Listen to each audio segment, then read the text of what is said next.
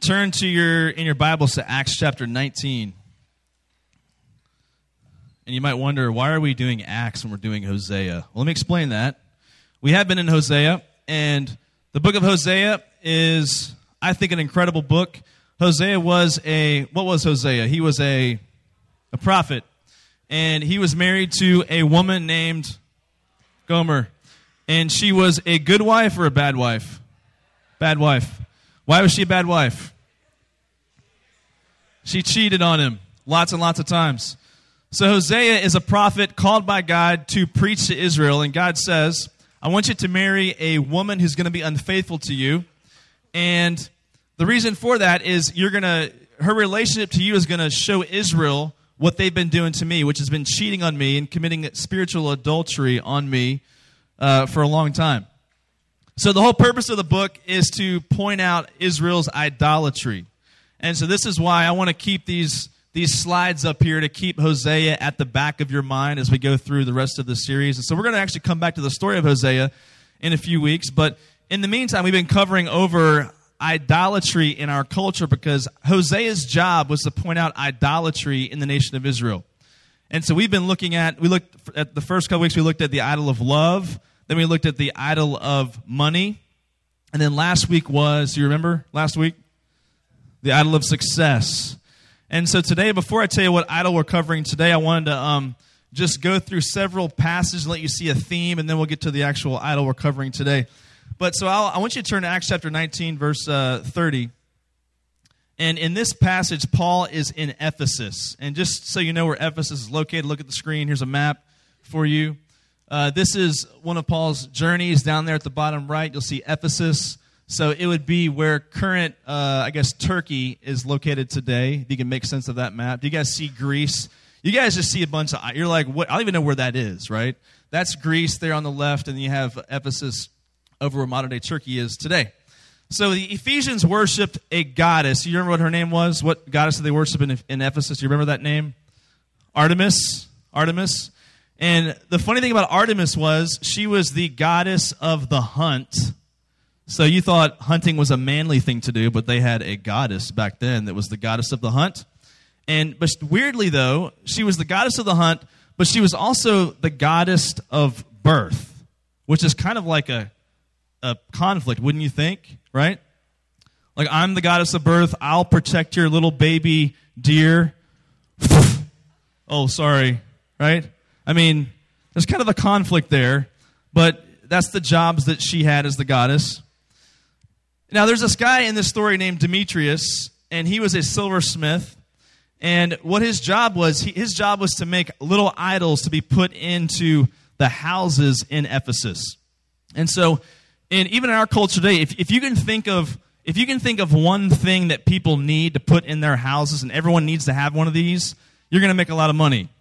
So in our culture, it would have been TV a long time ago, then the computer. Now, who knows what? The iPhone, the iPad. Everyone has one of these. So if you can think of one thing that every household needs, you can make a lot, a lot of money. And so Demetrius said and his friends, let's make little statues of Artemis and people need this in their home to worship her so we can make a lot a lot of money so they they did that very thing they made these things out of silver and this was huge business in that city but here's what happened the gospel happened. So the gospel comes in, Paul and his friends come in, they're preaching the gospel.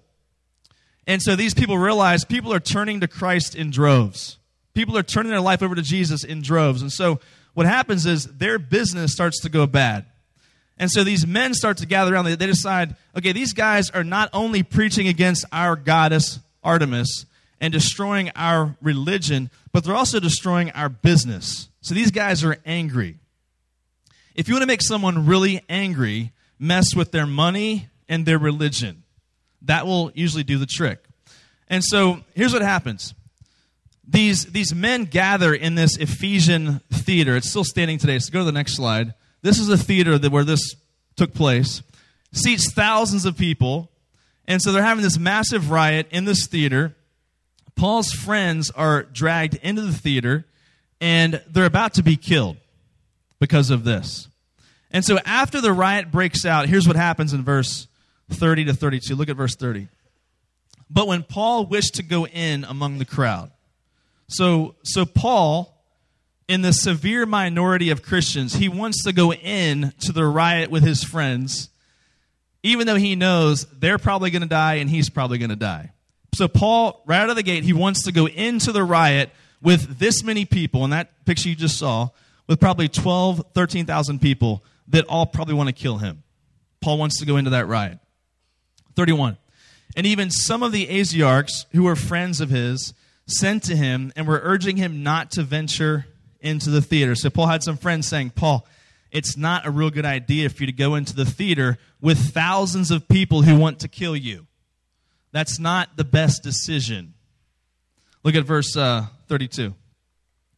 Now some cried out one thing, some another, for the assembly was in confusion, and most of them did not know why they had come together. One of my favorite verses in all of Acts is that one, because there's this massive riot, and it says there's confusion as to why the riot has started. Some people know why they're there, some people have no idea why they're there.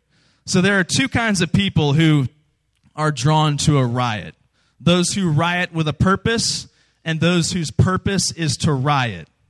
You get my drift? So those two kinds of people show up at a riot. So there's the people who say, if you pulled them aside and said, hey, um, why are you throwing Molotov cocktails into the street full of gasoline? They would say, because I'm really angry about this guy destroying our spirituality. Someone else, if you pulled them aside, you'd say, hey, why are you in this riot? They would say, because it's a riot, right? That's why I riot, because it's a riot. And so anytime you guys watch on television riots breaking out, um, those are the kinds of people that are drawn to a riot. Those that, that their purpose is, uh, they, they riot with a purpose, or those whose purpose, their sole purpose is just to riot. We're out here because there's a riot. That's why we're out here. Because riots are fun, right? So if you can imagine, if there was a riot in here in, in downtown Temple, some of you guys would probably go there just because it's a riot, not knowing why you're there. And this is what's happening here in this story. And so, in the midst of that chaos, Paul's friends are dragged into the theater with thousands of rioters. And what does Paul want to do? He wants to go in. He wants to go in. He wants to jump right into that chaotic environment. Look, look with me at the next passage. Look, flip over to 1 Corinthians chapter 9, all the way over to 1 Corinthians chapter 9. And we'll look at verse 22. And I want you to see a theme here in these verses. We go through each one of them. 1 Corinthians chapter 9, verse 22. Paul says, To the weak I became weak, that I might win the weak. I have become all things to all people, that by all means I might save some. I do it all for the sake of the gospel, that I may share with them in its blessings. So, what we see in this passage is that Paul is willing to do whatever it takes for the sake of the gospel. Paul is willing to set aside his rights for the sake of the gospel. He says, I have become all things so that I might save some. Now, what this does not mean, this does not mean that Paul engages into sinful activity so that he can relate to people. This does not mean that he goes and you know, smokes a little bit to kind of get his get his way in. You know, I got to find a way to establish the connection with these people. So I'm gonna, as they're you know passing it around, I'm gonna partake because that's what you have to do to kind of get in with these this crowd of people. That's not what he's doing here when he says this. In fact, I actually had a guy uh, a few years ago that was part of this ministry. He said to me, we were discussing just the issue of language and you know is are certain words sinful or certain words not sinful and he said to me, he said, Well, I really feel like if I use certain language on my football team, that it does build a bridge to these guys in, in my witness to them. And I'm going, Really? You really believe that kind of trash? Like, have you ever, have you guys ever seen it where, where someone drops the F bomb and someone's like, You're a Christian, you can say that? Well, well, show me how to get to Jesus. I mean, that never seems to happen, right? So, so you got to be careful here. Like Paul's not saying he's become all things in the sense of I'm going to sin so that I can relate to people. That's not what he's doing here. He is saying that for the weak I became weak, meaning he's he's become like in some ways, he wants to relate to these people. He wants to answer their questions. He wants to befriend them. He wants to be a part of their life. He wants to answer their questions. He wants to engage them in conversation. So, in those ways, he's becoming like them so that he can have a bridge to the gospel. And for some of you in this room, it might mean that you befriend someone that you wouldn't normally befriend for the sake of the gospel. It might mean that you go to a crowd of people that you wouldn't normally be drawn to for the sake of the gospel. This does not mean you have to like talk like them, walk like them, dress like them, do everything that they do, but you find ways that you can enter into their world. And in verse 23, it says, Why does he do this? He does it all for the sake of one thing, and it's the gospel. Flip over to 2 Corinthians chapter 6. 2 Corinthians chapter 6.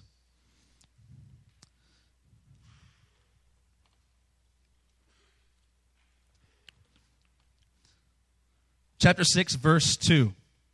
Paul says, Behold, now is the favorable time. Behold, now is the day of salvation. We put no obstacle in anyone's way, so that no one, so that no fault may be found with our ministry. But as servants of God, we commend ourselves in every way by great endurance in afflictions, hardships, and calamities. I want to stop right there. So, Paul is willing to remove any obstacle that someone else has in coming to know Christ. Anything that stands in the way, he wants to remove that obstacle and make it more easy for that person to come into a relationship with Jesus. And in verse 4, he starts listing off all these ways in which he has suffered. We'll read the rest of the list in just a minute. But why is he so willing to suffer? For the sake of the gospel. What kind of suffering did Paul have to undergo? And, and don't turn here, but just listen to me. Second Corinthians chapter 11, Paul lists out all the ways in which he has suffered for the sake of the gospel. And I'll read these to you. He was whipped with 39 lashes. You remember that's how many Jesus Christ himself was whipped. If you saw the Passion of the Christ and it was biblical, he was whipped 39 times. It was 40 minus 1 because they thought 40 would kill someone. And Jesus was beaten to a bloody pulp where he was unrecognizable by people. They would see him and say, Who is that? We can't even tell who that is. Paul, this happened to him five times. What happened to Christ happened to Paul five times. You can imagine the scars that he must have bore. That people that knew him thought, that's not the Paul I know. That guy's tore up. 39 lashes, five times. He was beaten with rods three times. That's a bad day. He was stoned one time. And I don't mean with drugs. He was stoned one time. He was shipwrecked three times. Shipwrecked three times. Listen, if you guys are on a, a boat, right, and you are shipwrecked one time, are you getting on a boat again ever? No. Paul shipwrecked three times. Why? For the sake of the gospel.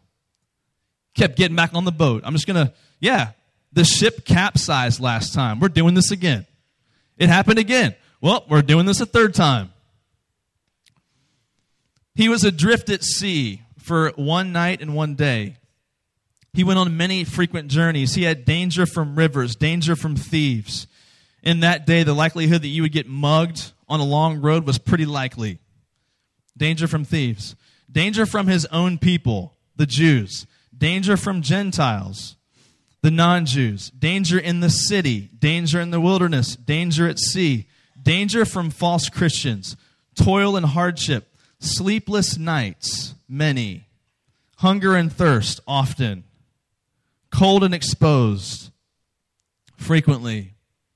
And you add to all of that just the pressure that Paul felt with the mission he was on, just the anxiety he felt about all the churches he's trying to minister to.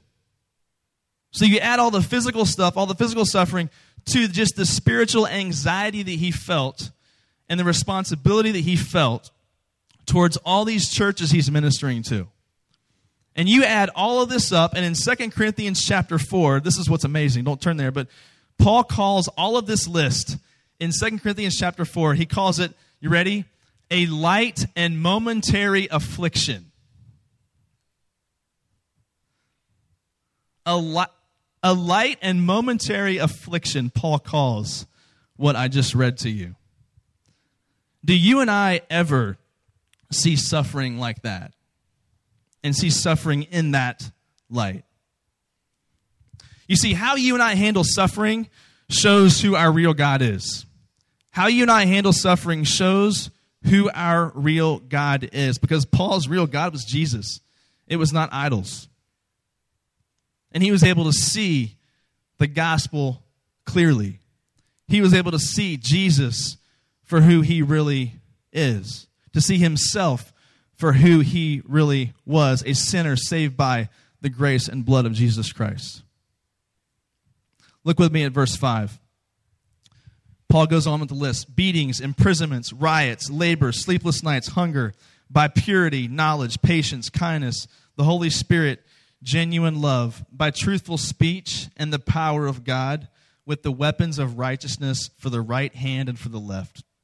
Through honor and dishonor, through slander and praise, we are treated as impostors and yet are true as unknown and yet well known, as dying and behold we live, as punished and yet not killed, as sorrowful yet always rejoicing, as poor yet making many rich, as having nothing yet possessing everything, as having nothing yet possessing everything. If all, look at me, if all you had to hang on to was Jesus, would you say you possessed everything? If everything else had been stripped from you and all you had was a relationship with Christ, would you say that you possess everything? That He's everything to you? As having nothing but possessing everything. When Paul, when the world looked at Paul's life, they would say, You're you're a loser. You've got nothing. You're being beaten for this. What's, what's the point of this? As having nothing but possessing everything. So, so Paul wants to walk into a riot. Paul wants to set aside his rights so others can be saved. Paul is willing to suffer and to be killed. And the question is why? Well, 1 Corinthians chapter 9 verse 23 tells us why and it says, "I do it all for the sake of the gospel I do it all for the sake of the gospel. I do all of this for the sake of one thing, and it's the gospel. Paul would do anything for the gospel. Anything for the gospel. And as I read those passages, I think there's one thing, there's one idol that keeps us from living this way, and it's this it's the idol of comfort. It's the idol of comfort. I want you to think about all of your decisions that you make throughout the past week, throughout the past month, throughout the past year, how many of those decisions have been about one thing? And it's been about your comfort, right? Most of what drives our decisions is one thing, and it's our own peace and our own comfort as we define it. What if we were just like Paul? What if we were just like Paul, in that every single decision that we make is about one thing it's about the gospel. It's about this one thing the grace and mercy of Jesus Christ. I have to tell you that there's there have been some ways where I've been extremely convicted of this recently. What I'm sharing with you today is not in the Tim Keller book I mentioned to you last week. It's not in um, this series officially. I just have felt over the course of the last few months that I wanted to share this with us, myself, and with you, because I, I'm preaching to myself this morning as well, as well as you.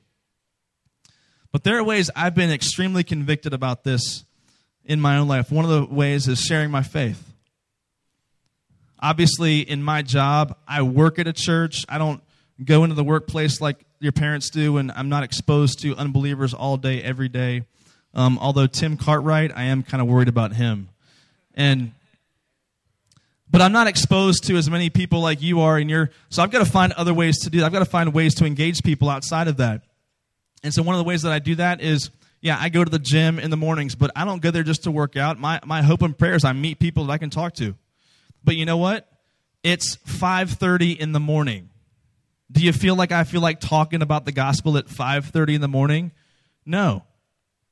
Do you think someone else wants to discuss that at 5:30 a.m. while they're on the elliptical machine? Probably not. But here's the question. Is my idol comfort? Is my idol the thing I worship comfort or is it Jesus? So why are those discussions so difficult to have? Another way that I've been convicted is um, my wife and I are involved in a community group on Friday evenings. And let me tell you, Friday evening, I love going to our group. Most of the time, I love going. But here's the thing some of the time, I don't like going. Sometimes I want to stay home and just hang out with the family and just do our thing. And so being involved in community is very difficult sometimes, and it requires me to set aside this idol of comfort and to push through and to press into Christ. Another area, spending time in His Word. Yeah, I carve out time in the mornings after I go to the gym workout. I'll go um, sit in my car. I'll, I'll, read and I'll pray there. I'll go for a prayer walk around the gym sometimes and just um, spend time that way. But you know what? Sometimes, in fact, a lot of the time, I don't want to do that. I'm being real honest with you. There's something in me that just goes, you know what? I, I'd rather look at my ESPN app on my iPhone. That sounds a lot more fun. And that's where I'm at. And so I want to turn this to you now. So, I know if, if that's me, I know it's definitely you as well. And so here's how I think I've seen this play out here on Sunday mornings. I know that one of the biggest factors of some of you guys coming into this room is your comfort. Like whether or not you'll come in here on a Sunday is, well, did I like how he or she talked to me, or did I like how I was felt, made to feel by um, this person or that person? If not, I'm gone. I'm gone. So Sundays, same with Wednesdays. When you come here on Wednesdays, many of you will come into this building and it's like if you don't feel completely and totally comfortable, then we get one shot with you and you're out. And I know part of that's on us. Like we have to be extend ourselves and and and be welcoming and that's part of that is on us, but it is a two-way street. It is a two-way street. Because if you're going to base everything on your comfort, then to me, it flies in the face of what Paul did, and that was to do anything he could for the gospel, being extremely uncomfortable for the sake of the gospel. Other ways I see this happen with us is I mentioned this before, but with this thing. I mean, this thing is like a whirlpool that just sucks you right in, right? I mean, how many times have you been going to your Bible to pick it up and read it, and it's like something in your brain just goes, iPhone, where's my iPhone? iPhone, and you go find it, and half hour later, you're like, what am I doing? Right? Some of you guys come into this room, and um, this is your comfort. Instead of trying to engage people, instead of trying to reach out to people that might need it, instead of trying to be available for someone else who needs to talk to someone or, or just being friendly and nice, this is what you're doing.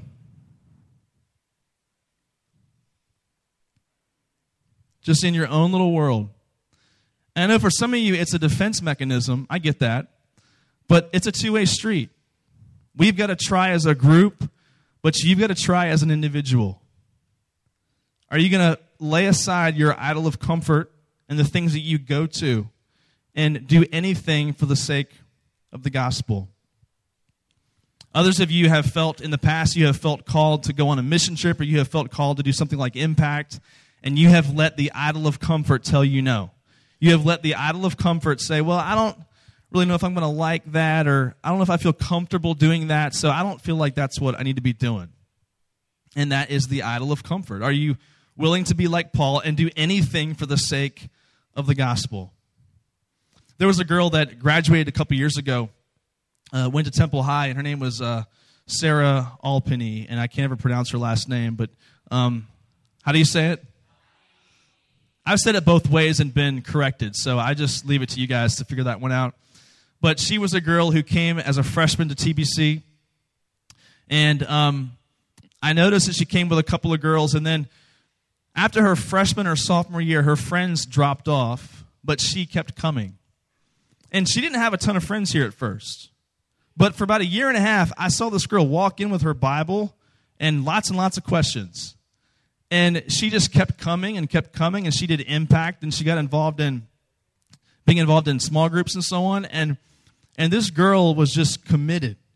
And at one point in her senior year, I said, we were at Impact Camp in New Braunfels. I said, hey, Sarah, tell me something. How was it that you stuck through your friends dropping out of the body of Christ, but you stuck with it? What, what made you stay? And she said, well, you know, I like having friends here and stuff, but I just was really hungry for the word and I wanted to be taught the word and I wanted to be a part of the body. And so I let that keep me coming and then I made friends later on as time went on. And I was just blown away. I thought, man, how great would it be to have more people like that?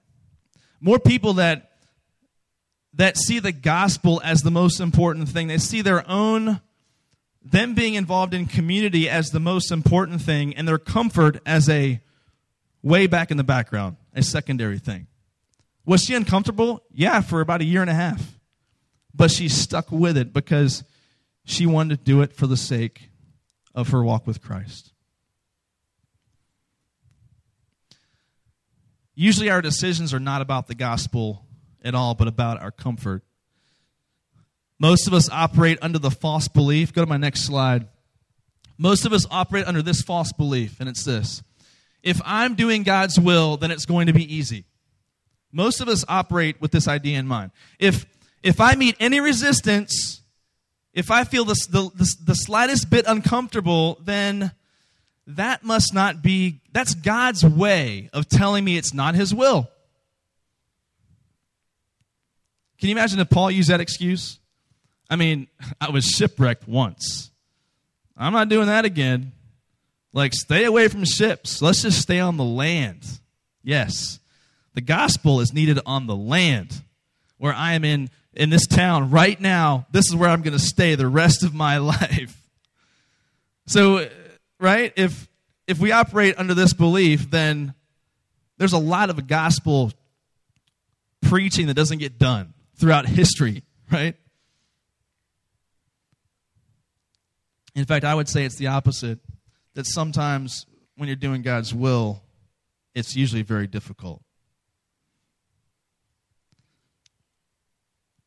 Now, what I want you to see this morning is um, I'm not saying that just because something is uncomfortable, that that means it's the right thing. I'm not saying that just because something is uncomfortable, that makes it the right thing. I'll give you an example. I went to uh, University of Texas at Arlington, so it's not the cool UT, but it's the less cool UT. And um, there was this place in front of the library called the Free Speech Area. And every few months, there would be this um, these guys that would circle through, and they would um, they were like evangelistic preach, but they were awful. These guys would come to the library because they knew that was a free speech area. No one could ever tell them to shut it down, and they have to go somewhere else. Um, they would set up shop there. They'd have a microphone, a little speaker, and usually a strange looking wife. And, uh, and they would be standing there and they'd be like spouting out all this venom at people as they passed by. I mean, I'll, I'll quote one person. I apologize for my, my crass quote, but this is what he said. He would yell at the girls that walk by with his Bible. He would say, The sorority houses are whore houses. This is what this man would say. And the girls are walking by going, like, throwing the finger up, just whatever. And there's this crowd around this one guy and they're just they're, they're they're shouting back at this guy. They're yelling at him. He's yelling back at them. And i'm walking by going this is awful. I feel embarrassed to be a christian right now. But what that guy was doing was it uncomfortable? Yes it was. For him and everybody else. But does it make does it mean like go to the extreme and be as uncomfortable as possible because that must be the right thing that's not what i'm saying put my next uh, quote up there. The uncomfortable thing isn't always the right thing, but the right thing is usually uncomfortable. The right thing is usually uncomfortable for us. Doesn't mean you have to go stand on your table in your cafeteria at school and be like, you know, repent, turn to Jesus, right? But it does mean that what's right is usually uncomfortable for us. I want to ask you three questions as we close out here and have some discussion. And I know it's late, but I wanted to really get this to you this morning. The first question is this Will you surrender your life to Jesus no matter how inconvenient it is? For those in the room that don't know Christ yet, you're not following Christ yet, will you submit and surrender your life to Christ no matter how inconvenient it is for you? The next question Will you live in community no matter how difficult it is for you? Like Sarah, when you feel uncomfortable, what do you do? Do you tuck tail and run, or do you keep working at it? Do you keep growing? Do you keep fighting through the resistance? Yeah, you know what, guys? I'll admit, we can be rude sometimes, and we need to stop being rude to people. That's, that's on us. But it is a two way street. If you're someone new this morning, then I want to apologize for us in advance. We're going to hurt you probably. We're going to we're not perfect, but we want you to understand also that we want you to fight through that that discomfort for a while for the sake of the gospel in the same way that Paul did. And the third question I want to ask you is will you live on mission even if it causes suffering? Will you live on mission even if it causes suffering? So recently, um, at my wife's suggestion, I started running in the mornings. And I hate running. In fact, the reason why I started running in high school was because there was a soccer ball to chase. And that's a, that's a great way to run. I hate aimless, pointless running. If there's no ball involved. And so I started running, but what I noticed was the first month or so, I was very uncomfortable. I hated it just breathing hard for no reason and just running for nothing, no apparent reason. And then what I noticed though is over the course of a few weeks, I started to like really feel like different. I started to feel like I had more energy. I started to feel like I had just something different about how I was approaching my workouts and stuff. And my wife, of course, she's like, I told you so. I'm like, yeah, whatever. So I hate, listen, I hate the process of running, but you know why I've stuck with it? Because I love the results. Because I feel totally different when I do that. And I think that's partly how the gospel is, is that when you meet resistance, you don't have to always love the process, but you need to love the results. And the results, you loving the results of being close to Jesus, being a part of the body of Christ, living on mission, those results should lead you, like it did for Paul, to fight through the discomfort and the resistance. Paul even says as much in 1 Corinthians chapter 9 verse 24. He says, "Do you not know that in a race all the runners run, but only one receives the prize? So run that you may obtain it." Go and discuss at your tables. Go and discuss.